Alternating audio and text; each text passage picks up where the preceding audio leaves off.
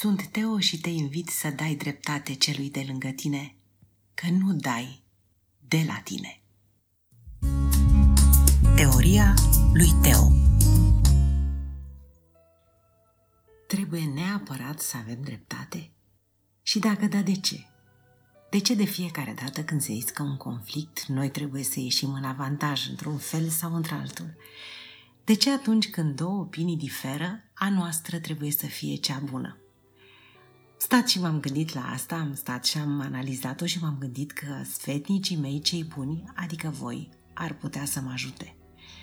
Oare nu cumva din orgoliu, pentru că ai acea mândrie despre care spuneam că la Cartea Sfântă se zice că ar fi păcat de moarte, acest orgoliu care ne duce cu capul înainte în cele mai neprevăzute și mai ciudate dintre situații ne împiedică să vedem că nu avem dreptate, pur și simplu că ne-am pierdut într-o ipoteză sau în detaliile acesteia din care nu mai putem ieși.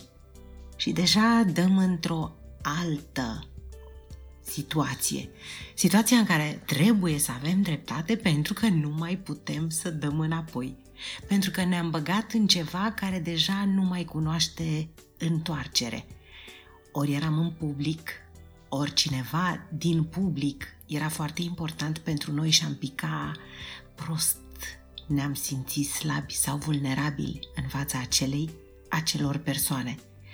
Și atunci singura cale pe care o găsim este aceea de a merge înainte până în pânzele albe, dacă nu cumva chiar depășindu-le în bun simț. Ne interesează atât de mult altă situație. Opinia celorlalți. Ce vor spune cei din jur dacă eu pur și simplu admit că m-am înșelat? Dacă îmi cer iertare pentru ce tocmai am afirmat, pentru că mi-au fost aduse suficiente argumente pentru asta. Am greșit, nu m-am gândit la asta. Ai dreptate. Sunt sintagme pe care le auzim din ce în ce mai rar pentru că oamenii simt nevoia să fie ceea ce numim glumind piua întâi. Nu știu dacă ați băgat de seamă, dar oamenii simt nevoia să fie împotriva părerii generale. Suntem uh, un fel de anarhiști singuratici. Vă dau un exemplu. Să zicem că tuturor prietenilor noștri le place un cântec.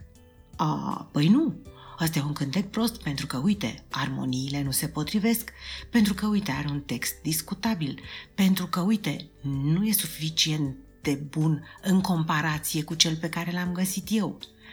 Această anarhie personală ne împiedică să spunem, da, ai găsit un cântec frumos, îți mulțumesc, mi-ai îmbogățit viața. Dându-ne dreptate, poate ne îmbogățim viața. Mai e o situație pe care am remarcat-o iarăși cu tristețe. De obicei, masculii care trebuie să demonstreze că sunt alfa se ridică peste masă și vorbesc tare, susținându-și opiniile, ca și când volumul pe care vorbesc, la care vorbesc, iar face mai credibili. Ați băgat de seamă că la mese e câte unul care vorbește tare pentru a fi ascultat? Dragul meu, pentru a fi ascultat nu trebuie să vorbești tare. Trebuie doar să fii un pic mai inteligent decât ceilalți.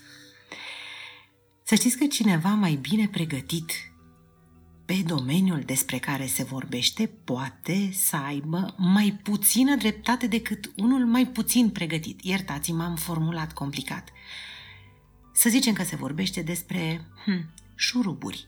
Cineva care nu se pricepe atât de bine la șuruburi ca altul poate pur și simplu să aibă mai mare dreptate pe acest subiect pentru că pur și simplu s-a nimerit să fie așa.